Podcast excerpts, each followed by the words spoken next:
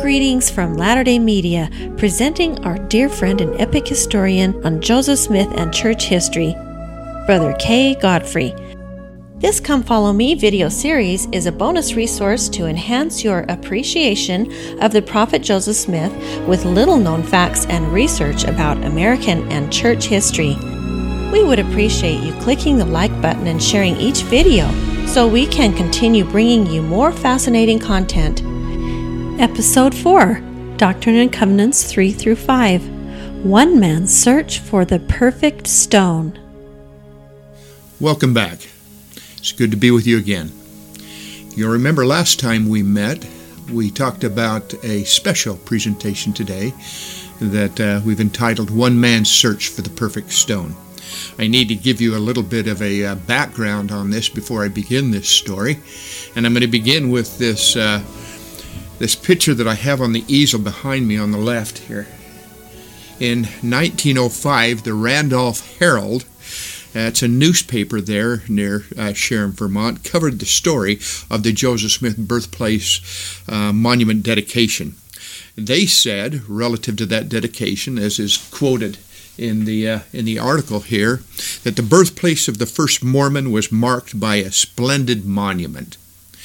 Well, in 2005, the Herald reproduced the story, marking the centennial anniversary of the monument's dedication.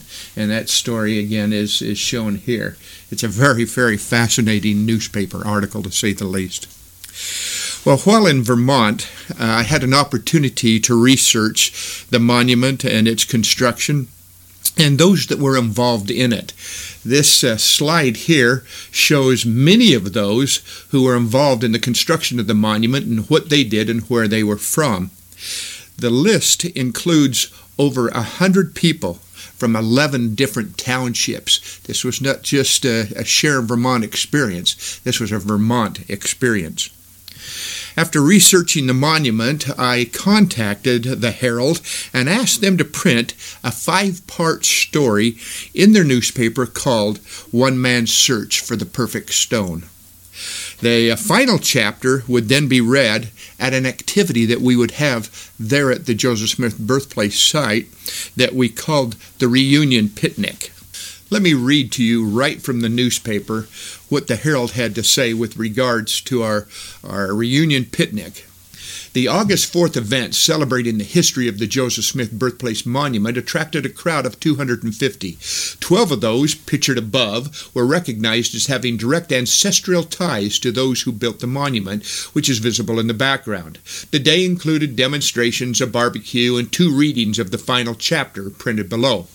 Below is the final installment of the historical account of the literally monumental effort it took to erect the Joseph Smith Monument at the Dairy Hill site in Sharon in 1905. The project would never have happened without the perseverance of Junius Wells of Utah, who made it a personal goal to have the memorial in place before the end of 1905, the centennial anniversary of Smith's birth in 1805.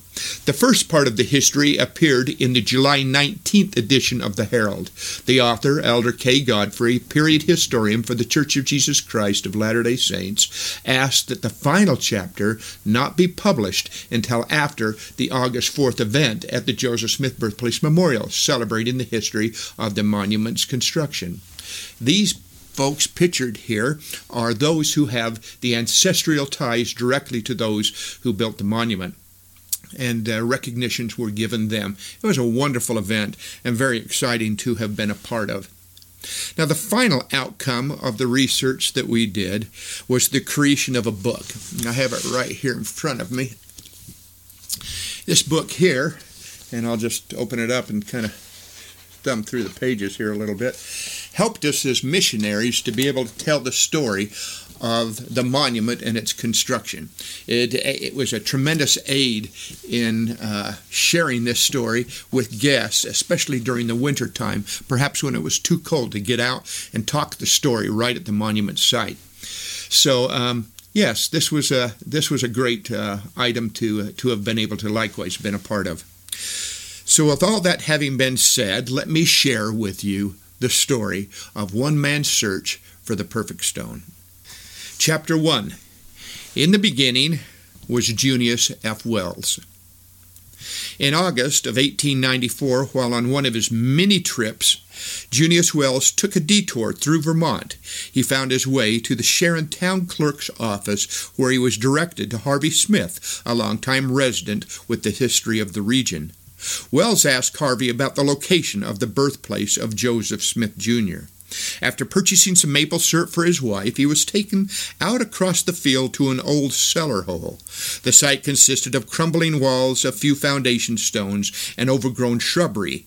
This was the physical remains of the Smith home where the prophet Joseph Smith was born. Wells later recalled, as he rode away from the birthplace, he said to himself, and I quote, Sometime we ought to mark this place with a monument of the faith of our people in Joseph Smith the prophet. In March of 1905, Wells found himself again in New England. This time he was contracting for a piece of Vermont granite for his father's headstone in Salt Lake City. The monument contractor was Riley C. Bowers from Montpelier. In the course of this exchange, Wells mentioned the idea of a monument to Joseph Smith in Sharon to commemorate the centennial anniversary of the birth in 1805. Bowers thought the idea was certainly workable, so with this endorsement, Wells returned to Salt Lake to share his idea with the first presidency of the Church of Jesus Christ of Latter day Saints. In a letter dated April 1, 1905, Wells made his pitch to President Joseph F. Smith and his counselors. Although the letter has not survived, Wells offered to supervise the project and took the liberty of proposing a monument for the site, recommending its dimensions, an inscription, and even including included a sketch of the proposal. The first presidency was a little more guarded and instructed Wells that the first thing needed was to verify the location of the prophet's birth and then attempt to purchase the land. Only then would they consider the proposal of building a monument. On May 10, 1905, Wells left for Vermont, determined to erect a monument in six months that would typically have taken 12 months to accomplish, and he was going to need a lot of help. Chapter 2 Wells settled into the South Royalton House. This would now become his headquarters. The local newspaper soon picked up on his presence in town. They reported that Quote, he made no secret of his purpose, which was to settle indubitably the exact spot where Joseph Smith was born, and to acquire the premises and to erect a monument thereon. Wells recalled that with the help of Daniel E. Parkhurst, a shoemaker and town clerk and treasurer of Sharon, records were found tracing the Solomon Mack property back to King George III and New Hampshire Governor Benning Wentworth in 1761. Wells then visited William Skinner, town clerk of Royalton. Here he found out that the Mack property lay both in Sharon and Royalton townships. Wells identified that C.H. Robinson presently owned the land in both townships. On May 19, 1905, Wells visited the site with Benjamin Cole Latham, who gave testimony of it being the birthplace site. Others, like Maria Griffiths and Harvey Smith, went on record with their own testimonials. The help needed Wells was now pouring in.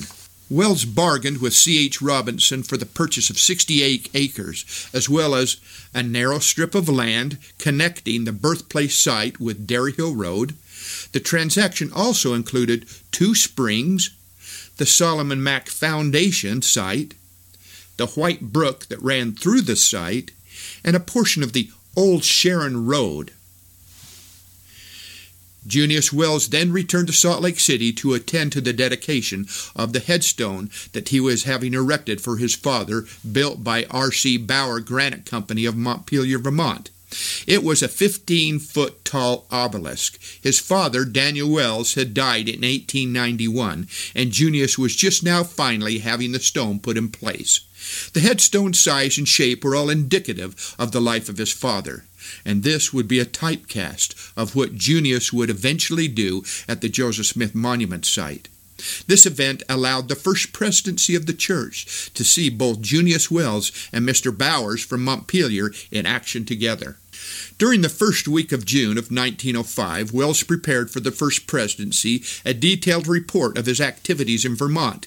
He also provided a detailed sketch of the monument, suggesting the use of gray Barre granite. He also proposed the tribute that would appear on the inscription die and the capstone. After some deliberation, the First Presidency approved the project with only one minor inscription change. By July 1, 1905, the announcement of the project was made public. On July 6, Wells was given full power of attorney to erect a granite monument in memory of the prophet Joseph Smith and patriarch Hyrum Smith. Wells now had a carte blanche to carry out the project. This was the easy part. Now the fun would begin. Chapter 3 on July 13th, Wells was back in Vermont. He went immediately to Barre, where over 100 quarry firms were located. On the 24th of July, Wells awarded the general contract to his friend, the owner of the R.C. Bowers Granite Company of Montpelier. Wells moved his residence to Montpelier so that he could personally supervise the work. He had five months to complete the project, and every day was a day closer to the December 23rd dedication. Wells felt that his job was to, quote, continually be pushing the project along. Bowers subcontracted the quarrying to the Mar Gordon Quarry in Barre. Wells reported, quote, the first success came when a piece of granite suitable for the die and capstone was found. Quarrymen soon found a piece sufficient for the first and second base. As you can see, the monument has two base stones, an inscription die, a capstone, and a pillar. And I continue. Quote, but after removing a large piece for the first base, they found that one corner was cut off, rendering the piece insufficient for the second base. This was very discouraging. However, a suitable piece was soon found and discovered in an opposite side of the quarry. With work slowly progressing at the quarry, Wells focused now his attention back to South Royalton. Wells contracted with supervisors Walker and Gallison to start preparations for the birthplace park, roads, walks, and building lots. By mid August, Wells had 15 Italian laborers working at the site. Wells also contracted with Joseph Perkins to build a memorial cottage directly over the old cellar hole and to incorporate the hearthstone in its original position into the cottage fireplace. Wells was very conscious about the importance of the hearthstone. He said, if Joseph had any association with the hearthstone, it was as a child. Perhaps it was there that he was washed and dressed as a babe. But all was not well in paradise. There were pressing issues now north in Barre. Workers at the Mar Gordon quarry had found four pieces of stone, but the most difficult, the 40 foot shaft, still remained to be located, and time was running out. Wells was searching for, and I quote, a perfect shaft that would typify a perfect man. Joseph died at age 38 and a half years, and the visible portion of the shaft needed to be 38 and a half feet tall. Wells was starting to get concerned and discouraged. Mr. Blackney, the foreman, tried numerous stones at various locations throughout the quarry to no avail.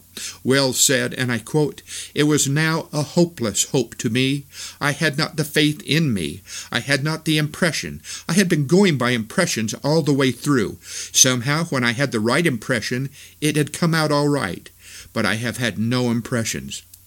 Well, with no impressions, and no feelings, and no revelation, there would be no assurances. Wells began to wonder if his dream would ever come to pass. Wells needed a little miracle, and one was on the way. Chapter 4 it seems that while Junius Wells was searching for his pillar stone, the Mar Gordon quarry they were looking in was now being purchased. The buyer, Mr. James M. Boutwell of the Boutwell Milne Varnum Company, owned an adjoining quarry. Wells recalled that the company took over his contract with great skill. Wells was told by Varnum to look out perhaps for his stone in his quarry. Two days later, in this adjoining quarry, quote, a partially disclosed stone was found that showed great promise. Mr. Farnsworth, the foreman, said it would be a week before they could be sure it was going to be big enough. However, Wells said, and I quote, I believed at once we were on the right track. It was a happy day for Wells when Farnsworth announced that the shaft was 46 feet long, sufficient for the monument. The rough stone weighed 60 ton, and it took quote, the ingenuity of both Mr. Boutwell and Mr. Varnum combined to raise it out of the quarry.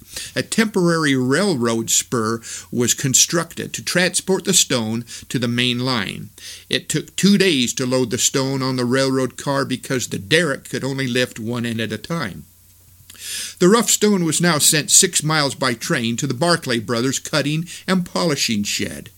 Upon arrival, powerful steam cranes and chains lifted the shaft off the railroad car, inverted it, and lowered it into the cutting blocks, where it was cut in just 16 minutes.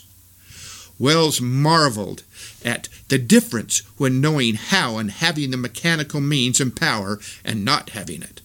The stones were cut with remarkable skill and clarity. It was now the first part of October. The dedication date of December 23rd was drawing near.